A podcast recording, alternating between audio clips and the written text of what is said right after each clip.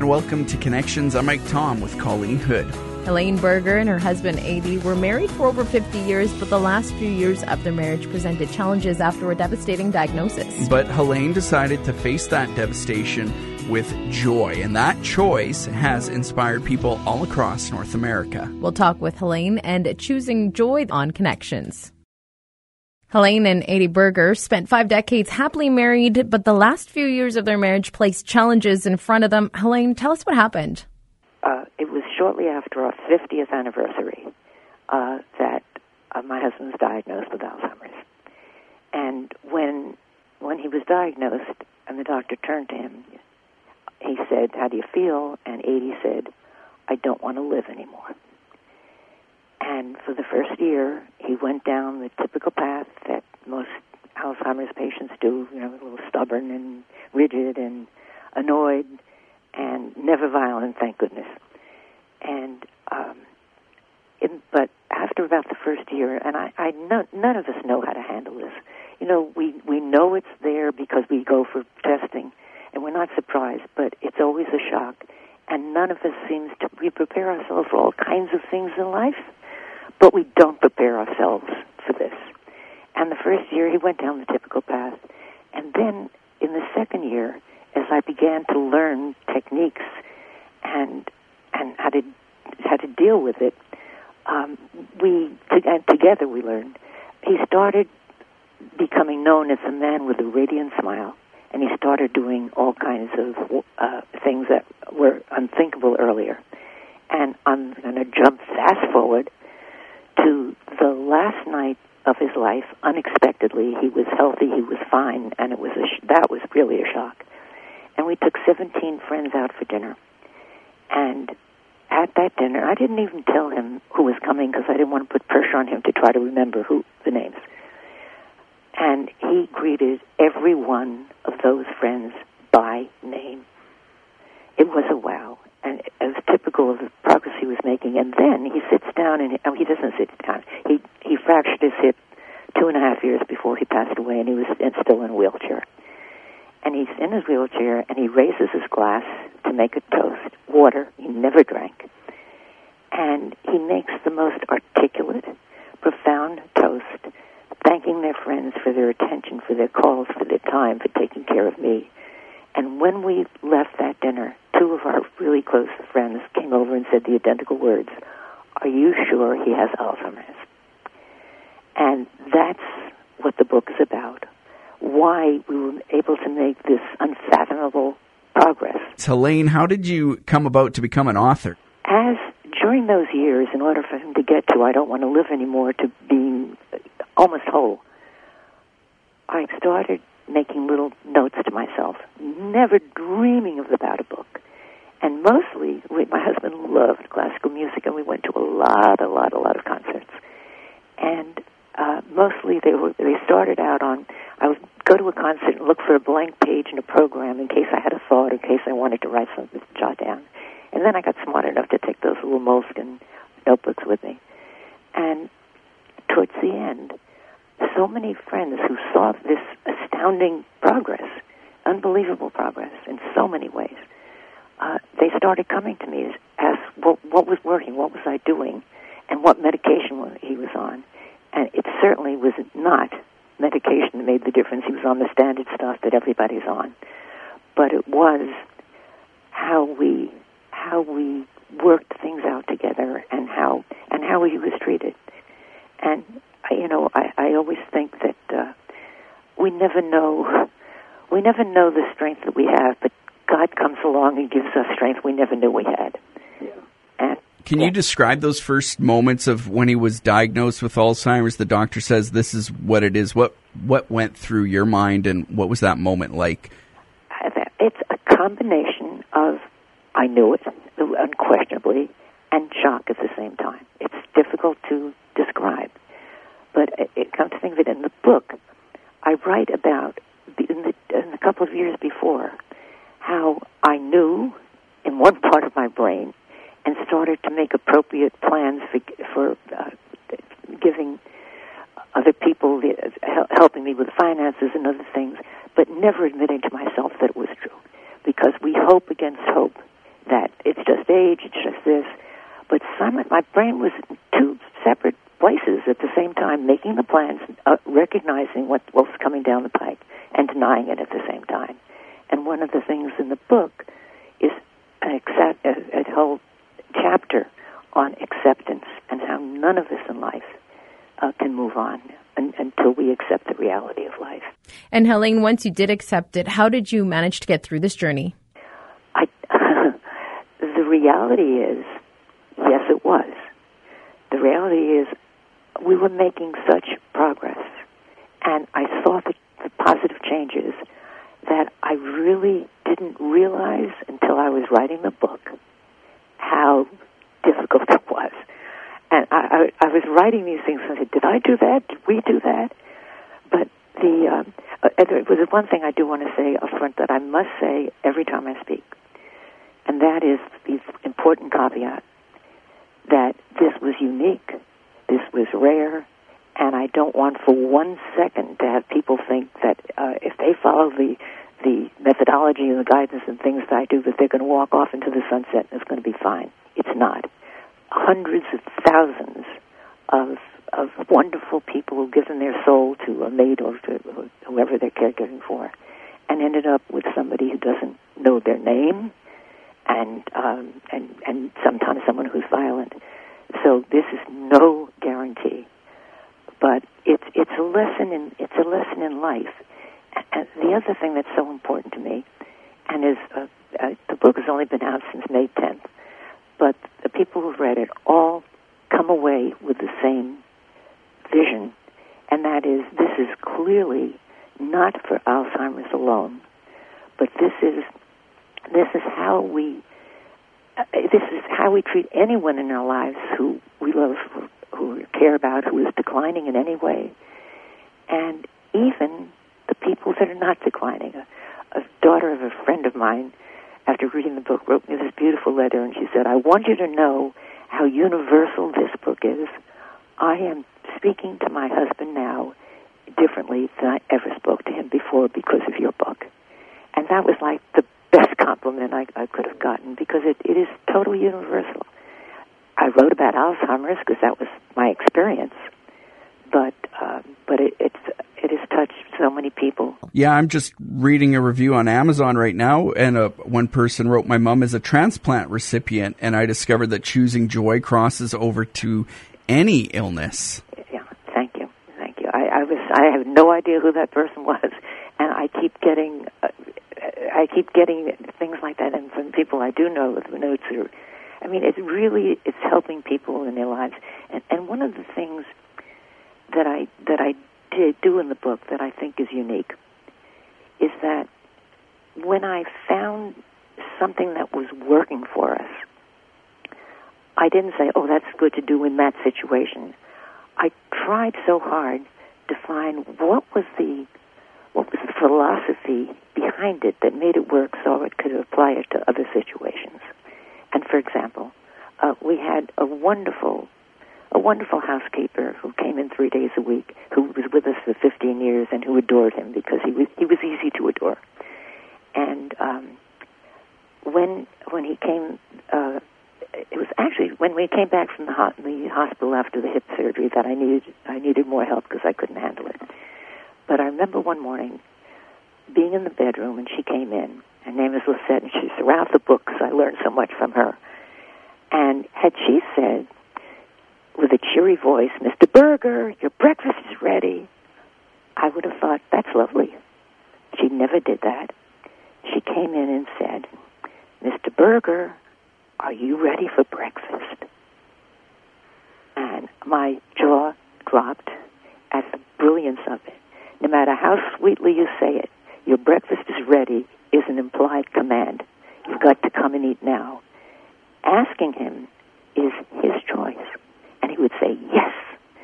And I applied that from that moment on to every single thing we did. No matter how trivial, it was not, we're going to the doctor, you better go to the bathroom now. It was, would you like to go to the bathroom before we get in the car to go to the bathroom? Would you like, would you like to play do Sudoku after dinner? Would you like to draw? Would you like this movie or that movie?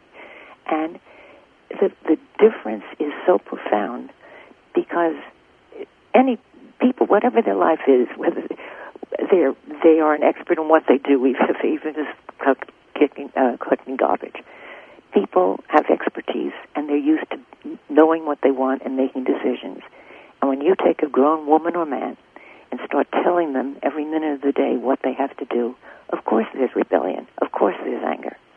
And there's so many examples through the book of how how I learned to handle things, and that that was probably one of the most profound things to include him in every decision that was made. And he was a part of it. And, and when you're a part of it, it's your choice. And you're not rebelling because it's it's your idea. With all of those emotions that you were dealing with throughout this journey, how did you manage in the end to choose joy specifically? He, because of him, because because he responded so beautifully, and and and every day instead of failure, every day there was improvement. He he began. He used to play the piano beautifully, and for three years he had stopped. And one day I said, "Honey, you you love the piano. Why why aren't you playing anymore?" I can't. Why? My fingers don't work anymore. And I said, "Honey, would would you give me ten minutes a day?" Okay. And within a month, he was playing an hour every day, Bach and uh, and Mozart and Rachmaninoff and, and Beethoven, and beaming at the piano. And it it I, it was he it was I didn't have to choose joy. Joy came to me. I was so proud of him. At one point in the book, I said when my granddaughter asked a question, "Do you still love him?" And I, I wrote different letters at, at different times and the reality is that we had, you know, every every marriage has problems in the beginning, everyone, and you know, we worked through our problems early on, and we learned how to deal with them together. And the reality is, became a very good marriage, but I really felt that my love was stronger for him during those years than than ever ever in our marriage because I had such respect for the way he reacted, the way he handled it, the way he worked with me, and the way we worked out many problems along the way. It's not a piece of cake, let me tell you. Um, but but we were able to work it out together because basically we we cared, and it was it. As I say, it wasn't until I wrote the book that I realized, man, that was hard. How did you manage to find uh, that balance? So you're giving your all so that you can become his caregiver, but you're also um, fulfilling your needs as well. How did you find that, that balance? That is such an excellent question, and that was very difficult for me. I was blessed to take him before he was diagnosed to a wonderful psychiatrist to know what direction to go in, how, how to handle this, what to do. And of course, the first thing she did is say, you know, he's got to be diagnosed. I don't know if this is emotional or physical uh, or, or you know something wrong. And uh, I continued to see her, and she absolutely encouraged me to to take care of myself. And she warned me over and over again that if you don't give yourself alone time and give yourself a, li- a life in some small ways, that it's not going to be good for you, and it definitely will not be good for your husband. And so I was very very blessed to have that guidance. And in the beginning, and it wasn't often, it was an hour a day, or, or get out and play tennis, or, or, or take a walk, and or, or occasionally uh, go to theater because he could no longer do that with a friend. Concerts he went to with me always. He loves them, uh, but it was so vital to me. And then when I came back at home, to home, uh, I, I felt fulfilled, and I I gave him my all. And my advice to women or, or men, you cannot, cannot, cannot do this 24/7. You you'll you'll fade faster than the one you're taking care of. And it doesn't have to be uh, a trained person who has all kinds of papers and degrees. It can be a high school student or a college student uh, who would come and, and play cards or chess or, or, or, or games or take a walk something to give you a relief, and it is vital to your own sanity. And, and I, I realized way later that his greatest progress, amazingly, was after he fractured his hip. Why? Because I was blessed to be able to have not not in the nighttime, but in the daytime help. And if I could get an hour or two to myself, just to live and to and to you know get some exercise, that's when he made his greatest progress. Because when I came home, I I was totally devoted to him. You cannot be devoted 24 hours a day. It's you. It's just it's too wearing and too difficult. And and I was I was so blessed because he was improving. Helene, over the years, what was the biggest lesson you learned through all of this? The most important lesson learned is truly that how we respond to our loved one, to our mate, to whoever we're caregiving for, makes all the difference in the world. Alzheimer's patients typically uh, don't remember, and they ask you the same question four, five, six times. And in the beginning, I did what everybody does. I said sweetly, sweetheart, I'm going to the ballet with Elaine tonight. And by the third or fourth time, I did what everyone does. Just a sigh before I said it again, or raising the shoulder, or some nonverbal sign that I've told you this a thousand times, why can't you remember? And I would see it as a punch in the gut to him. And I, I one night I said, I'm not going to do that to him. He doesn't deserve that. And if it's the tenth time, I'll answer as sweetly as I did the first. And that was one of the hardest things that I had to do uh, because you know you want to scream. and it it what happened is it happened less and less because when I would say it sweetly, he would say, "Oh yeah, sweetie, I remember. Thanks." And I I went to the concert, uh, the ballet, and I looked for the blank page and I wrote down, "I'm not going to do that anymore." And then I later on, a few weeks later, I developed a mantra for myself, and the mantra was, if he remembered, he wouldn't be asking. How could he be angry at him? Because he doesn't remember, and it, it that that helped me. But he was so sensitive to my mood and my frustration and my anxiety, and I tried so hard, so so hard, uh, not to not to express that to him. The other thing was an active mind, an active mind, and and and, and we just have to know that we're we do have the power to make a difference. That the attitude that we convey um, makes all the difference. And, and most patients are fully aware of of their decline and naturally fear the loss of respect and dignity from their family and friends.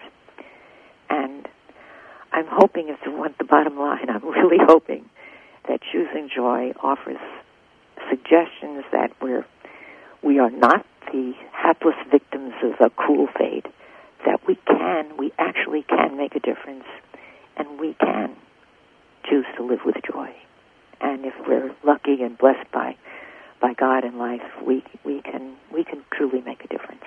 Where can people find the book? Uh, they find it on uh, Amazon, of course, dot com.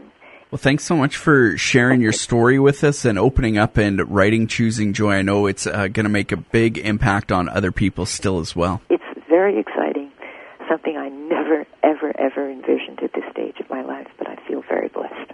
And a great way to see something good coming out of a difficult situation Absolutely. as well, right? That's another thing. So often in life, things happen that we think are terrible, terrible, terrible, and it turns out that something good comes out of it. And we have to remember that whenever something not good happens. Well said. Yeah, it's such a great conversation with Helene. Again, the name of the book is Choosing Joy, and you can find it online. We'll talk to you again on Connections.